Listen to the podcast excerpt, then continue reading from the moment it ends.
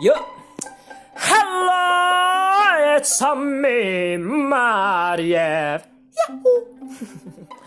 Balik lagi di Entimeter dengan gue host ya, Mariev. Gue ini rekaman hari Minggu tanggal 23 Mei 2021 jam 7.25 pagi hari. Ya gue ini sebenarnya deadline ini. minggu sekarang gue pengen bikin cuma males. Biasa nggak ada nggak ada mood. Tapi kan yang penting minggu ini gitu. Nanti kalau senin baru gue itu udah termasuk minggu besok. Ini masih dalam apa ruang minggu sekarang. Jadi ya masih nggak apa-apa. Ya sekarang langsung aja gue pengen ngebahas di mana orang-orang yang fobia pada kemajuan teknologi spesifiknya robot. Robot ini bisa memusnahkan manusia. Jadi kita tidak boleh mengembangkan robot-robot itu. Pintar-pintar mendingan ya untuk sektor-sektor industri aja. Kayak misalnya eh, mesin-mesin itu. Jadi kalau untuk yang kecerdasan buatan AI uh, artificial intelligence itu banyak yang menentang. Karena takutnya itu akan menjadi faktor salah satu faktor musnahnya manusia atau diperbudaknya manusia oleh kecerdasan yang lebih pintar dari manusia yaitu buatannya sendiri gitu. Tapi kan ini ada tiga kemungkinan yang bakal yang nggak tahu sih coba nanti gue pikir ada tiga tuh. Ada kemungkinan ada tiga kemungkinan di mana apa yang terjadi pada AI ini.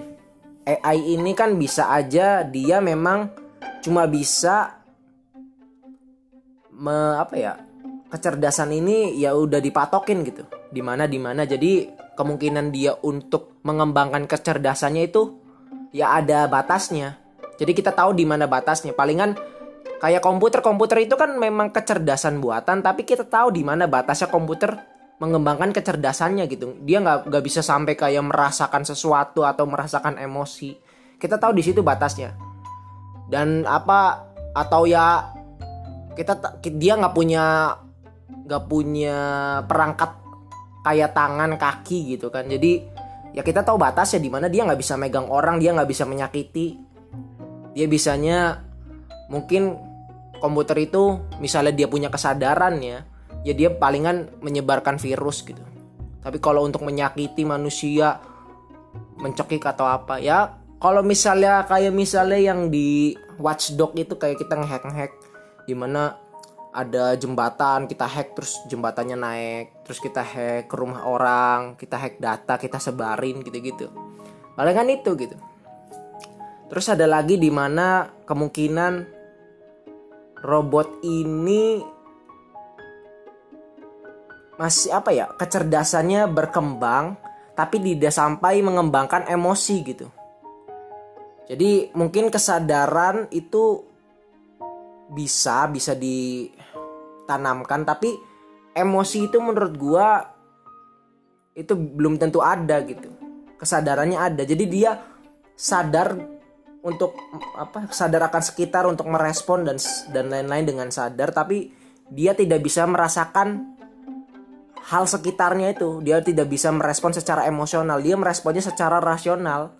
Itu ya perangkatnya sendiri atau bahkan sebenarnya kita belum belum tentu bisa menciptakan kesadaran pada robot menanamkan kesadaran pada robot gitu. Itu. Belum tentu mungkin gitu. Kita sekarang aja belum ada logaritma kesadaran. Kan belum ada buku yang menjelaskan awal mula kesadaran bisa tercipta gitu. Kalau buku di mana awal mula kehidupan ada tapi awal mula kesadaran muncul itu kenapa gitu? Apakah karena proses evolusi? Ya jelas pasti evolusi. Tapi di mana gitu? Di saat kita bisa mencapai kualitas otak yang bisa mencapai kesadaran. Kan itu pasti ada ada saraf-saraf yang berkembang atau saraf-saraf yang mendukung terciptanya kesadaran. Kalau mau dicari ya kayak gitu. Nanti kalau kita udah nemu logaritmanya ya bisa mungkin menanamkan ke robot. Tapi belum tentu juga kita bisa nemu logaritmanya nih. Belum tentu.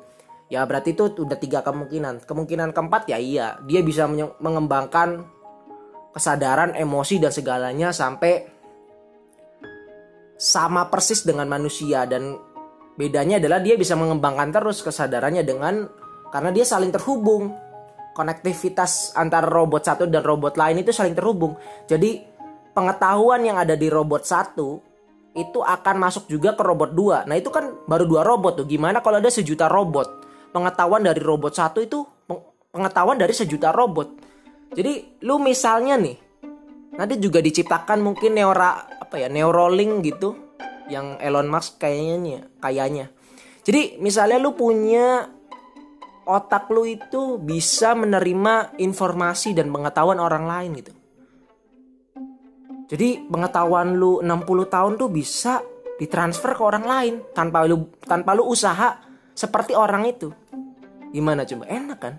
Jadi lu misalnya sama temen lu tuh dua orang tuh, lu terhu saling terhubung tuh.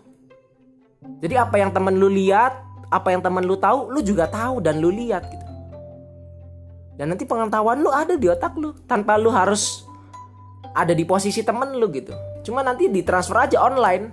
Jadi nantinya kayak data di mana kayak lu nge-tweet aja lu nge-tweet sesuatu nanti orang publik tahu. Nah nanti kalau dia tahu sesuatu terus dia nge-transfer ke orang lain nah kita jadi tahu gitu apa yang diketahui nah itu baru lu sama temen lu yang yang pengetahuannya saling berbagi gimana kalau 7 miliar manusia pengetahuannya saling berbagi-bagi gitu. Jadi 7 miliar tuh saling berbagi pengetahuan. Jadi satu orang itu pengetahuannya adalah pengetahuan 7 miliar manusia. Itu gimana pinternya coba? Iya kan? Itu neuralink. Jadi kita saling terhubung satu sama lain. Dua orang aja gue yakin itu pasti kalau di masa sekarang ya, itu gue yakin ya minimal bisa dapat gaji 50 juta lah sebulan dua orang pengetahuannya menyatu gitu. Apalagi 7 miliar orang di satu di satu orang gitu. 7 miliar orang pengetahuan di satu orang. Wah itu kan gila. Itu bisa ya tapi kan nanti kan apa ya kalau semua orang superhero maka tidak ada superhero. Nanti berarti kan tarafnya naik taraf manusia itu bukan sekarang lagi taraf manusia adalah pengetahuan 7 miliar. Jadi nanti kompetisinya beda lagi nggak kayak kompetisinya sekarang. Bodoh dan pintar. Tapi nanti masa depan ya semuanya pintar semua. 7 miliar pengetahuan yang beda mungkin ya ada pengetahuan pribadi lu yang ya nggak tahu mungkin skill emosi kecerdasan emosional. Mungkin kan kalau pengetahuan masih bisa didapat. Cuma kan kalau emosional kecerdasan emosional di mana emosi lu tuh tidak membajak rasionalitas lu itu mungkin beda hal gitu jadi lu tahu hal itu tapi lu tidak bisa mengaplikasikannya karena karena kecerdasan emosional lu yang buruk. Nah, mungkin nanti kompetisinya di situ. Siapa yang lebih cerdas secara emosional? Tapi kalau secara pengetahuan semuanya sama setara. Tapi secara emosional mungkin berbeda. Tapi kalau nanti pengen nemuin lagi teknologi yang bisa menyamakan kecerdasan emosional, ya kita nggak jadi manusia. Kita udah setara sama robot gitu. Jadi kita udah ngeliat ngeliat manusia sama kita ngeliat tikus itu sama. Kita ngebunuh manusia sama ngebunuh tikus itu sama. Gak ada nilai di situ. Gak ada manusia ini lebih baik tikus ini lebih buruk. Semuanya masalah rasionalitas. Ya ini sama-sama makhluk hidup. Lu ngebunuh tikus ya sama ngebunuh manusia sama. Tapi bisa dua kemungkinan. Antara jadinya lu nggak lu sama sekali nggak ngebunuh makhluk hidup atau lu jadinya ngebunuh makhluk hidup aja kayak orang psikopat orang psikopat tuh banyak salah paham orang Di mana katanya dia menikmati orang kesakitan. Dia tidak menikmati orang kesakitan enggak. Dia tuh lebih ke gak ada rasa gitu. Ketika dia nusuk orang, nembak orang, bukan seneng, bukan menikmati, lebih ke ya datar aja flat. Gak ada perasaan aja. Psikopat itu kayak gitu. Jadi otak empatinya itu saraf empatinya nggak tahu hilang nggak tahu apa ya nggak tahu gimana gitu prosesnya pokoknya saraf empatinya itu nggak aktif secara normal gitu jadi bukan dia menikmati peristiwa penyiksaan, peristiwa uh, kecemasan orang lain, enggak. Dia lebih ke yang nggak ada rasa. Dia nusuk-nusuk orang tuh kayak ya biasa aja gitu. Kayak nyapu rumah, nusuk-nusuk orang tuh sama. Nah antara kayak gitu, antara lu sama sekali jadi sangat bermoral atau lu jadi sangat jahat gitu. Secara moral ya.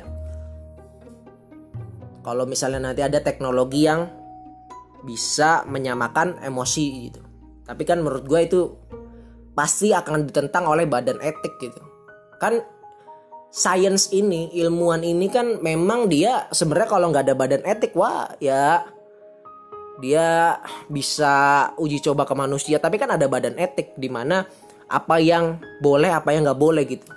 Apa yang menentang etika. Jadi jangan sampai kita mengorbankan kemanusiaan kita gitu untuk kemajuan teknologi. Ya teknologi boleh maju tapi di luar dari kemanusiaan kita gitu jangan sampai kita kemanusiaannya hilang nah itu kan berarti ada ada badan etik nah nanti setiap ilmuwan mau melakukan sesuatu ya harus dipantau atau harus dari persetujuan badan etik ada ada ada ada ada badannya gitu. Jadi nggak bisa kayak dulu misalnya apa kayak Nazi itu yang nusuk-nusukin virus nggak bisa kayak gitu men. Jadi kemajuan ini ya pasti bakal sangat apa ya sangat bagi gua sih sangat menyenangkan. Mungkin bagi orang lain kan mereka yang udah nggak apa ya mereka yang mensakral lebih mensakralkan kematian gitu mereka itu lebih peduli pada kematiannya karena mereka pikir kematiannya akan menjadi sesuatu gitu kalau gua kan orang yang lebih mensakralkan mensakralkan kehidupan gua gimana caranya kehidupan ini bisa berkualitas jadi gue pengen ya surga itu ya di sini gitu. Gue pengen merasakan surga di sini. Gue nggak mau merasakan surga setelah kematian. Gue pengen merasakan surga di sini. Ini hidup gue, gue pengen berkualitas gitu. Gue nggak mau mengharapkan sesuatu setelah kematian gitu.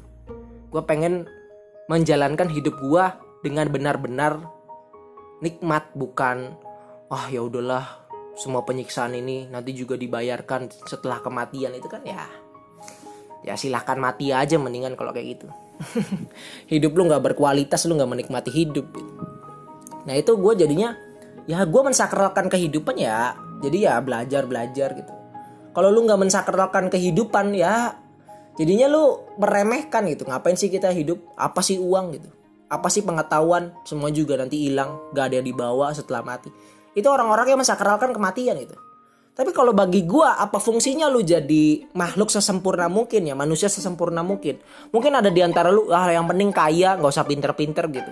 Gua gua bukan bilang gua orang pinter ya, tapi minimal lu ada perspektif di mana genetik atau keturunan lu atau generasi selanjut lu itu ya jadi lebih baik kan tujuan hidup itu yang paling tidak bisa dibantah adalah melanjutkan kehidupan itu sendiri. Mungkin ada motivator, uh, filsuf tujuan hidup adalah mencari kebahagiaan dan lain-lain. Tapi itu ya udah itu bisa diperdebatkan. Yang tidak bisa diperdebatkan adalah dari tujuan hidup. Tujuan hidup itu adalah tujuan hidup manusia adalah melanjutkan kehidupan itu sendiri. Itu tuju nggak cuma manusia, semua organisme. Belalang, kumbang, e, beruang yang melanjutkan kehidupan itu sendiri biar nggak punah. Organisme ya tujuan dia bereproduksi itu ya biar nggak punah. Kalau kita nggak bereproduksi ya punah kita. Jadi nggak ketika kita nggak bereproduksi punah ya tujuan hidup nggak ada karena kita udah nggak hidup gitu. Jadi tujuan hidup yang nggak bisa dibantahkan adalah melanjutkan kehidupan itu sendiri. Nah kalau dalam sisi keturunan lu secara biologis gen lu paling nggak kalau lu memaksimalkan diri lu menyempurnakan diri lu gen lu itu kualitasnya akan lebih baik gitu kalau lu suka baca, lu suka belajar, lu suka berinteraksi sosial, lu pintar dalam segala hal gitu. Secara keturunan lu gennya akan lebih baik. Terus juga nanti lu secara parenting, pengasuhan lebih baik karena lu tahu bagaimana cara merawat, bagaimana cara berpikir, bagaimana cara mendapatkan sesuatu. Itu secara parenting. Tapi secara lingkungan, generasi-generasi lu kan nggak cuma anak-anak itu nggak cuma berinteraksi sama orang tuanya tapi berinteraksi sama orang di sekitarnya juga. Mungkin keponakan lu atau mungkin tetangga lu anak tetangga lu gitu. Ya mereka juga berinteraksi dengan lu. Dan ketika lu menjemur menyempurnakan diri lu secara maksimal dengan kepintaran tadi kepintaran itu bukan cuma secara kognisi ya. Kayak lu misalnya menjaga kesehatan menjaga pola makan itu juga kepintaran itu juga bentuk dari kepintaran gitu nah itu jadi ya sama orang di sekitar lu anak-anak kecil di sekitar lu, lu juga paham gitu bagaimana cara menghadapi mereka bagaimana cara mendidik Sebenarnya kan pengaruh orang tua itu ada tapi ya sebenarnya lebih besar dengan orang lain apalagi ada sistem sekolah, ada sistem pembelajaran gitu. Ya ketemu orang tua itu palingan orang tua pulang kerja gitu malam. Tapi kan berinteraksi sama temen-temennya mungkin ada anak anak anak tetangga main ke rumah lu, lu ya lu juga harus berinteraksi dengan mereka gitu. Dan lu tahu paham bagaimana caranya. Karena lu sudah menyempurnakan diri lu semaksimal mungkin. Berusaha gitu. Gue pengen punya gen yang terbaik sikap yang terbaik agar agar keturunan gue bagus agar generasi selanjutnya bagus karena gue yang mendidik mereka agar anak gue juga bisa lebih baik kualitasnya karena gue paham cara bagaimana mengasuhnya gitu. Ini kepintaran ini bukan masalah kognisi. Gue tahu banyak orang pintar tapi ya kondisi fisiknya ya udah nggak karuan lah nggak nggak peduli. Tapi itu semua itu itu juga bagian dari kepintaran gitu. Kepintaran hidup menjaga pola makan tahu kapan harus olahraga gitu. Itu kepintaran. Nah itu harus dijaga misalnya lu gak jaga pola makan terus lu jantungan gitu. Ya lu juga berarti menurunkan gen yang bisa aja jantungan gitu. Nah itu lu memang lu melanjutkan hidup lu dengan mereproduksi keturunan lu gitu. Mereproduksi diri lu tapi ya keturunan lu tuh ya jadinya kualitasnya lebih buruk daripada lu sendiri. Kalau misalnya lu nggak menjaga diri lu tuh itulah fungsinya di situ. Balik lagi ke robot robot ini akan memusnahkan manusia gue sangat tegas bilang ya terus kenapa gitu itu kan premis robot bisa memusnahkan manusia. Oke, itu premis lu gitu. Dan apa kesimpulannya? Kalau kesimpulan lu adalah oleh karena itu tidak boleh atau tidak usah membuat robot atau artificial intelligence itu menurut gue sangat apa ya sangat paranoid gitu gue gua bisa terima dengan premis robot atau artificial intelligence bisa memusnahkan manusia. Gue sangat terima itu. Tapi kesimpulannya jangan begitu dong. Kesimpulannya adalah oleh karena itu bagaimana caranya kita memusnahkan kemungkinan tersebut gitu. Jadi premisnya adalah robot bisa memusnahkan memusnahkan manusia. Kesimpulannya, ya udah kita cari solusi gimana caranya kemungkinan itu nggak terjadi gitu. Itu tuh paradigmanya begitu. Bukan paradigmanya di depan ada singa. Oleh karena itu kabur. Itu kan paradigmanya paranoid. Ketika lo tahu di depan ada singa, lo pikir gimana caranya gue bisa lewat singa itu tanpa gue diterkam. Entah lu pakai mobil, entah lu uh, pakai baju singa gitu supaya dikira singa atau lu naik motor gitu biar ngebut gak gak kekejer itulah paradigmanya adalah mencari solusi bukan mencari pembelaan. Premisnya gue setuju. Robot atau AI bisa memusnahkan manusia setuju. Tapi kesimpulannya jangan oleh karena itu kita tidak usah membuat AI atau robot atau AI atau robot itu mendingan ya tidak usah dikembangkan secara maksimal itu salah ketika lu tahu robot bisa memusnahkan manusia ya lu cari gimana caranya biar nggak bisa gitu. Ada kemungkinan nih, kemungkinannya 50% untuk kita mati. Bukannya ya udah kita jangan mencoba-coba dengan kemungkinan tersebut. Ya enggak, kita cari nih.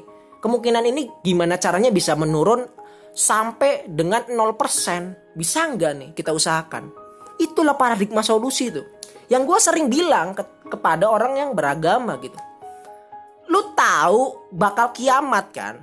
Lu tahu bakal kiamat. Ya udah lu jangan pelangah pelongo nggak jelas gitu. Kalau lu tahu bakal kiamat ayo kita bareng-bareng cari gimana caranya kita melawan kiamat gitu. Kita tahu nanti apa? Udah dijelasin oksigen habis dan lain-lain. Nanti turun meteor. Ayo kita cari bareng-bareng gitu mumpung kita belum tahu waktunya kapan kan? Ayo kita terus usaha. Jangan kita pelangah pelongo oh, nanti kiamat nanti kiamat. Kiamat sudah dekat. Lah ya iya tapi ayo kita bareng-bareng cari solusi gitu. Kita tahu ada kiamat ya ayo kita cari solusi. Gimana caranya kiamat ini tidak memusnahkan kita gitu. Gimana kita melawan kiamat? Itu sama aja ada orang lu lagi perang gitu. Musuh lu bilang gue bakal menembakkan atom atau gue bakal menembakkan basoka gitu. Ya lu bukan lu dengan cara oh ya udahlah gue pasrah lah sok tembak aja. Kan goblok gitu. Minimal lu cari cara gimana caranya gue menangkal basoka lawan nih. Gimana caranya gue bisa menangkal atau bom atom lawan. Itulah cara paradigma solusi gitu. Bukannya udahlah gue pasrah sok tembak aja. Kan anjing gitu. Gue keselnya di situ. Dengan orang-orang yang udah tahu akan ada sesuatu yang menimpa kita dalam dalam kondisi negatif tapi bukannya kita lawan kita pasrah gitu. Gue tuh di situ tuh gue gak bisa terima aja kenapa lu pada kenapa lu tahu ada hal buruk yang akan menimpa kita dan lu bisa diam gitu? Lu bisa diem aja melongo gitu. Walaupun misalnya apa yang kita usahakan sia-sia itu bakal terjadi juga apa kemusnahan kita bakal terjadi paling nggak kita udah usaha gitu bukan pelangap pelongo apalagi ada orang yang meremehkan orang-orang yang yang sedang mencari solusi gitu. Wow, lu ngapain sih lu? Keabadian dikejar-kejar nggak mungkin, mustahil. Lu kalau nggak mau nyari solusi, lu kalau mau pasrah, udah pasrah sendiri aja. Jangan ngajak orang lain untuk pasrah. Biarkan orang untuk usaha gitu. Gue lebih menghargai orang yang bilang mungkin daripada tidak mungkin gitu. Gue lebih menghargai orang yang bilang mungkin. Ya ini mungkin bukan orang tidak mungkin tidak mungkin tidak bisa. Ya udah mati aja gitu.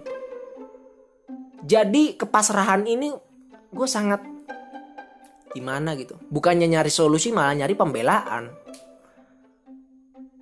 Gue gua keselnya di mana orang dia merendahkan orang-orang yang sedang mencari solusi. Ngapain kita mencari keabadian dan lain-lain Lu tahu nggak dasar dari hak manusia adalah hak untuk hidup. Dan kematian adalah musuh terbesar dari hak untuk hidup tersebut gitu. Jadi ketika ada orang yang mencari keabadian, dia sedang menjalankan konsep hak untuk hidup secara maksimal gitu, secara sempurna. Dan lu merendahkan itu, berarti lu merendahkan hak untuk hidup manusia yang adalah hak paling dasar fundamental manusia dan lu dan lu redahkan. Mereka ya lagi berusaha gimana hak untuk hidup ini bisa terimplementasi secara sempurna gitu. Dan lu rendahkan, ah mustahil mustahil. Lo itu ya itu itu hak dasar. Hak untuk hidup itu hak dasar. Dan kematian adalah musuh terbesar hak untuk hidup. Oleh itu oleh karena itu kematian gak boleh ada. Itu logikanya tuh di situ. Hak, hak untuk hidup adalah hak paling dasar untuk manusia. Kematian adalah musuh terbesar hak untuk hidup. Oleh karena itu kematian harus kita basmi. Logikanya tuh di situ loh. Logika humanistik ya. Bukan oh ya udah pasrah, kita bakal mati. Dan semuanya adalah uh, ya pasrah gitu. Maksud gue kalau lu pengen membandingkan 100 tahun yang lalu deh mungkin harapan hidup berapa sih? Harapan hidup 40 tahun.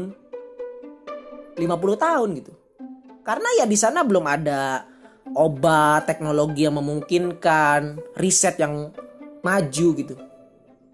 Jadi orang mati gitu. Jadi kalau lu men, men, apa ya, menyimpulkan variabel dari kematian adalah takdir dan hanya takdir, udah gue mendingan gak usah bicara sama lu. Udah selesai di situ variabel dari kematian itu banyak penyakit, virus, bakteri, keadaan politik, keadaan ekonomi, keadaan sosial, uh, pendidikan juga. Misalnya lu pendidikan lo adalah pendidikan yang tidak mem memajukan kesehatan gitu. Jadi lu hidupnya sem semerawut gitu. Itu semuanya variabel dari kehidupan. Gimana lu mencapai umur yang panjang bukan takdir-takdir. Lu takdir-takdir makan lu sembarangan, lu kayak gini lagi corona nggak pakai masker deket-deketan orang ya lu mati gitu. Variabel itu banyak dari kehidupan itu. Dan sekarang kita udah melipat gandakan harapan hidup kita yang tadinya 40 tahun jadi 70 tahun. Sekarang ini dulu orang yang meninggal tuh umur 20 udah pada meninggal bayi-bayi udah pada meninggal. Ibu-ibu yang melahirkan dulu itu ya sangat mungkin untuk meninggal loh proses kelahiran itu. Tapi setelah ditemukan ya ada operasi cesar lah terus juga ada apa gitu. Jadi sekarang kemungkinan ibu untuk meninggal itu pada saat proses melahirkan itu sangat kecil gitu daripada dulu dulu mah banyak banget orang yang meninggal karena proses kelahiran jadi variabel ini nih jangan lu buang keselokan gitu lu pikirin kehidupan itu kematian itu takdir takdir takdir ndasmu gundul. Kalau kak kondisi sosialnya bisa lebih baik teknologinya bisa lebih baik keadaan ekonominya bisa lebih baik keadaan politiknya bisa lebih baik itu mungkin orang nggak nggak harus mati hari itu. Bisa aja dia mati besok atau bisa aja dia mati sejam berikutnya. Paling nggak kematian itu jangan sampai kalau bisa jangan hari itu gitu. Kalau bisa nggak mati sekarang ya nggak apa ya ya besok atau ya satu jam lagi. Fungsi dokter tuh itu. Fungsi dokter tuh bukan meniadakan kematian tidak. Fungsi fungsi dokter adalah menunda kematian gitu. Kalau nggak nggak bisa mati sekarang ya mati besok ya gitu. Yang penting nggak mati sekarang gitu. Walaupun dokter tahu ini orang bakal mati nih. Bakal mak bakal mati. Tapi terus aja di di apa diusahakan biar tetap hidup walaupun dia tahu ini bakal mati pasti mati nih. Tapi terus usaha-usaha ya, ya kalau bisa mati satu jam lagi ya kenapa nggak satu jam lagi? Itu menunda kehidupan bukan meniadakan kematian. Atau bukan mengabadikan kehidupan. Itu gue nggak nggak paham gue sama logika pasrah tuh nggak paham. Paradigma pasrah tuh gimana gitu. Ada singa kabur lu nggak bakal jadi apa-apa gitu. Ketika ada singa lu mikir gimana caranya gue lewat tanpa diterkam atau gue mati bawa mobil kek, bawa senjata tembak singanya kek. Itulah logika paradigma solus solus solutif gitu. Dan sama di proses artificial intelligence atau robot ini, orang-orang paranoid bukannya ayo kita cari solusi loh. Lu kalau udah tahu ini bakal memusnahkan manusia, ayo lu cari solusi.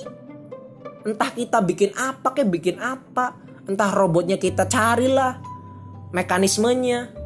Gimana kita bisa mengendalikan kecerdasan ini? Ya itu mengendalikan sebenarnya sama aja memperbudak lah. Gimana kita bisa memperbudak apa yang kita ciptakan bukan kita yang diperbudak cari solusinya. Bukannya udah ya udah. Atau ya jangan gak boleh. Ah, anjing gitu gue kesel gitu. Ini gue bicara secara menggebu-gebu biar uh, apa namanya pesannya nyampe ya kalau gue bicara secara males kan mungkin pesannya kurang nyampe. Karena gue tahu ini efektif bicara dengan menggebu-gebu. Sebenarnya gue juga ya nggak peduli. Terserah. Tapi gue ya biar lu mikir gitu. Di mana paradigma mencari solusi itu penting dan harus diterapkan di setiap lini kehidupan lu. Ketika ada masalah bukannya lu kabur tapi lu cari gimana caranya masalah ini selesai atau lu bisa survive walaupun masalah ini terjadi sama lu gitu Minimal lu survive gitu. Lu nggak mati karena masalah ini. Cari gimana caranya. Walaupun itu sia-sia, tapi paling kan lu usaha sebagai manusia itu. Bukannya udah diem. Saya akan menembakkan basoka. Oh ya sok sok aja sok aja sok tembak tembak.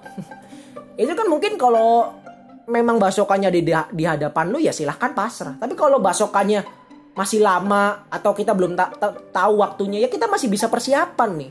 Kiamat itu kan kita belum tahu kapan nih ya ayo persiapan buat kiamat. Kita persiapkan apa kalau kita tahu oksigen bakal mati ya kita siapkan nih tabung-tabung oksigen biar kita masih bisa napas. Kita siapkan lain-lain gitu. Kita siapkan gimana caranya kita bisa survive walaupun kiamat terjadi gitu. Manusia itu kayak gitu. Menjadi manusia menjadi hidup itu ya untuk mensakralkan kehidupan itu sendiri bukan mensakralkan kematian kita. Kehidupan tetaplah kehidupan, kematian hanyalah kematian. Jadi teruslah hidup, teruslah mencari hidup yang berkualitas. Jangan mengharap ke kematian atau setelah kematian. Ayo harapkan di sini gitu. Kita mengharapkan sekarang, bukan nanti. Harapan lu tuh di sini. Karena di sini juga bisa kok, gak harus nanti. Di sini juga bisa, walaupun bukan lu yang menikmati, paling gak anak cucu lu menikmati hal tersebut mereka bisa terhindar dari kematian, mereka bisa terhindar dari kiamat, mereka bisa hidup dengan lebih baik, lebih mudah, lebih berkualitas dengan usaha kita sekarang walaupun kita nggak menikmati hasilnya. Tapi itu adalah etika dan moral manusia untuk melanjutkan melanjutkan kehidupan. Tapi itu kan melanjutkan kehidupan itu ya dia tidak punya nilai ya. Itu cuma benar. Tapi gua kan di sini gua megang nilai. Lu pengen melanjutkan kehidupan titik tanpa koma, tanpa apa? Atau lu pengen melanjutkan kehidupan, kehidupan yang lebih baik gitu. Kalau lu pengen melanjutkan kehidupan yang lebih baik, buatlah diri lu sesempurna mungkin. Dengan belajar, dengan mencari solusi, buatlah diri lu seperti itu gitu. Agar keturunan lu, agar generasi selanjutnya bisa menjadi generasi yang lebih baik, bukan sebaliknya. Karena lu, lu sudah menyempurnakan diri lu untuk mengajar mereka, untuk membuat gen lu terbaik gitu. Gen lu ini gen terbaik. Karena lu udah di situ isinya ya bukan orang yang jantungan bukan orang yang kena stroke. Lu udah menghindarkan segala gen yang buruk untuk keturunan lu. Terus juga lu udah paham cara gimana bersosialisasi. Dan itu nanti keturunan kita akan menjadi keturunan yang lebih baik dari kita. Generasi selanjutnya menjadi generasi yang lebih baik daripada kita jadi bukan cuma melanjutkan kehidupan untuk gua ya tapi kita harus melanjutkan kehidupan yang lebih baik dengan niat jangan pasrah. Ayo kita cari solusi. Walaupun bukan kita yang menikmati. Generasi selanjutnya yang menikmati. Ya nggak apa-apa. Kemanusiaan itu ya begitu. Bukan harus kita, ya gue nggak menikmati, gue nggak mau. Ya nggak nggak apa-apa. Anak lu yang menikmati, cucu lu yang menikmati. Atau nanti cicit lu, cicit ke 25. Ya nggak apa-apa. Paling nggak kita pengen gimana caranya masalah yang kita alami ini tidak di tidak menjadi masalah ke depan gitu. Itulah. Memang lu pikir orang-orang yang dulu mencari solusi virus, bakteri semuanya mereka merasakan manfaatnya. Ya mungkin manfaatnya baru merasakan pada pada saat antibiotik muncul gitu. Sebelum itu ya mereka cuma usaha meninggal gitu udah. Ada ilmuwan yang nggak pernah nikah lah, ada ya gimana? Mereka meninggalkan. Ya mereka ya bukan bukan pengen merasakan hasil penelitiannya atau manfaatnya. Mereka pengen berusaha ini gimana caranya manusia bisa mengatasi masalah ini gitu. Walaupun mereka tidak merasakan kenikmatannya. Yang merasakan kenikmatannya ya kita. Kita harus mengapresiasi mereka gitu. Dan kita sebagai menerima kenikmatan mereka yang tidak mereka nikmati ayo kita juga berpikir seperti itu. Kita juga ayo kita berpikir untuk kenikmatan masa depan bukan kenikmatan kita sekarang.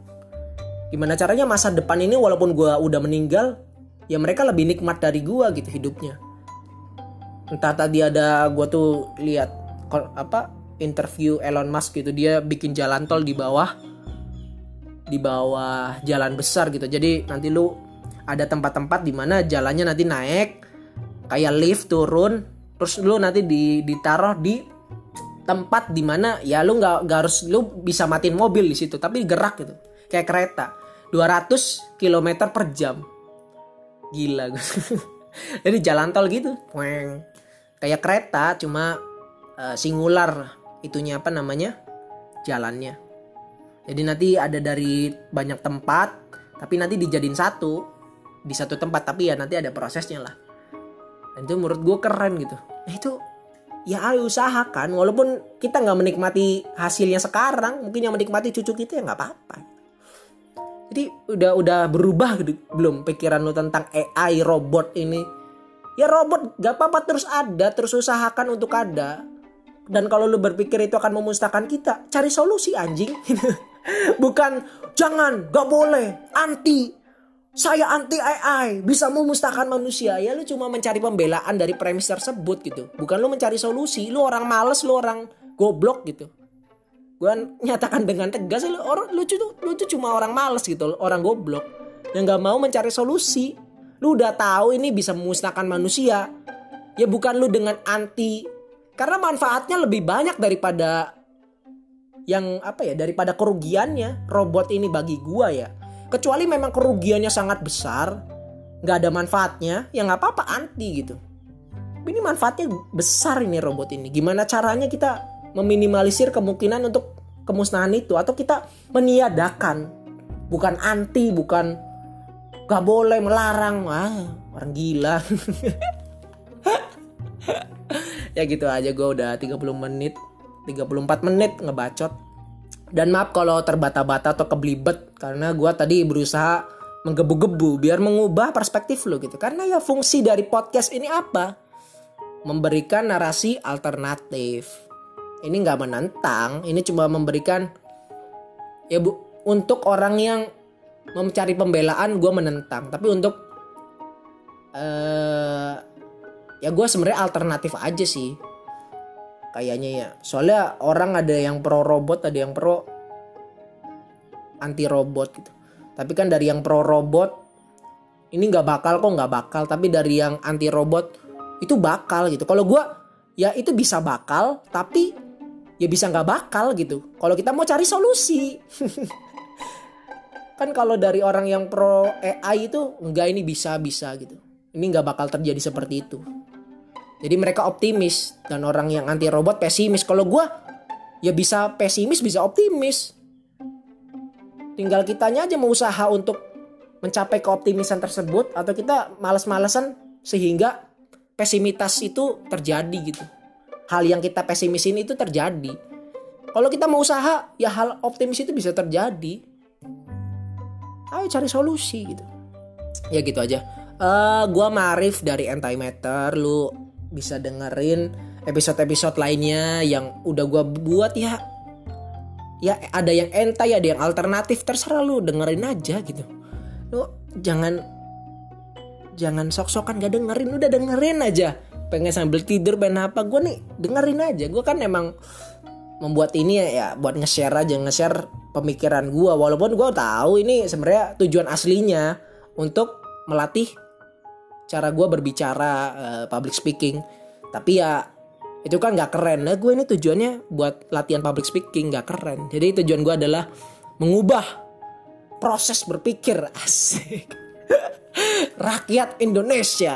Asik kayak motivator. Ya Sebenarnya gue tuh lu kalau apa ya kalau personal gua secara personal lu boleh lihat gua yang ada di Marif Podcast atau di Overdas. Itu personal gua begitu nggak peduli. Cuek.